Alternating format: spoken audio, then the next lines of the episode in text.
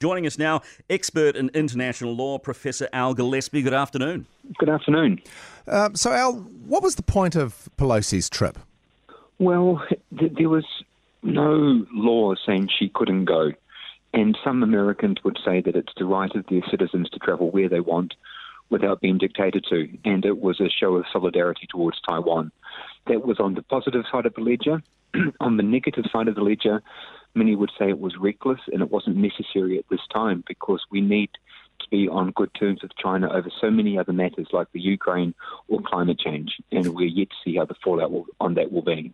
So, what in fact did it achieve? Is it just about the results back stateside, or is this supposed to have some sort of positive outcome on an international level? I don't think it will have a positive outcome. It, it seems to have been uh, a defiant. It, reacting, saying if someone says don't do it, they wanted to do it. They were going to show the world that they weren't afraid to do it.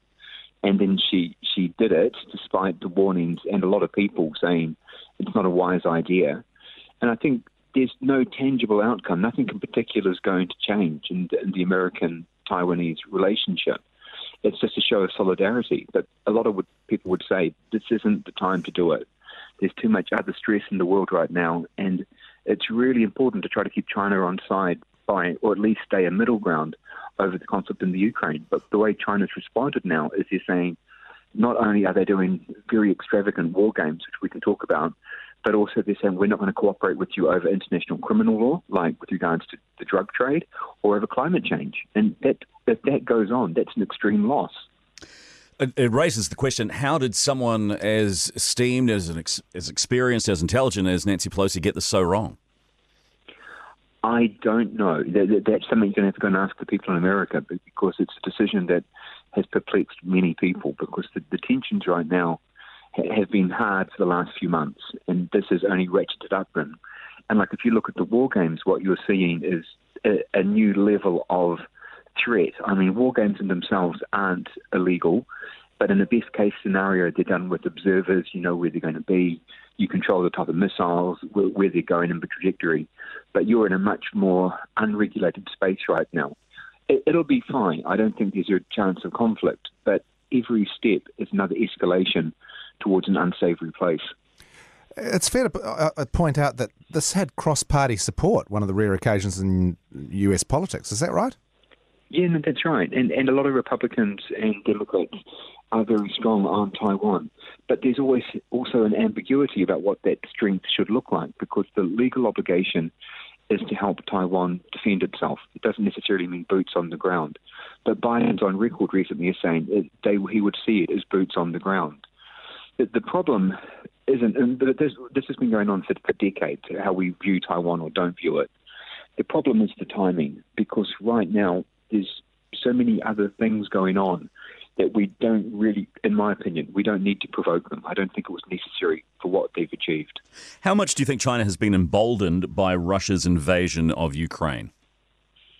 Well, I think we're yet to see. I mean, many people had sleepless nights when the invasion started, fearing that a similar action could happen in with Taiwan. It, it hasn't, but they'll be watching very carefully to see the way that the, the West defends the Ukraine and how long that defence will go on. I mean, it's one thing for us to say, like, we're, we're happy to give them weapons and then work out which weapons we're giving them, and that includes New Zealand. But as inflation kicks in, as the conflict gets longer, China will be seeing how much strength and durability does the West have, because they'll be thinking if we did the same to Taiwan, what will be the consequences? So, how likely are we to see any further increase in Chinese aggression, or does this really play out, as you indicated, in less cooperation on climate change and the drug trade? Well, th- that's the opening stance. We, we really don't know what they're going to do, but we do know that they're angry. But I think that the risk that I see isn't isn't just. I mean, losing cooperation on climate change and the drug trade is extreme. Hopefully, this is just going to be for a, a short period, and they'll get back to normal relations. But the other risk that you've got is that they actually move towards Russia in the sense that you see more military patrols together. You may see them actually starting to give weapons to Russia to fight in the Ukraine. You may even see a statement that perhaps what Russia has done is justified. And then the, the whole context and pivot of that war could turn. And so a whole lot of things now are on balance because of one person for one visit with no clear strategic outcome. Yeah, well, that really seems like a mistake. Um, thank you so much for your insight. That's Professor Al Gillespie, who's an expert in international law. Enjoy your Sunday afternoon. Thank you. One of the scariest things you can hear as a parent is quiet.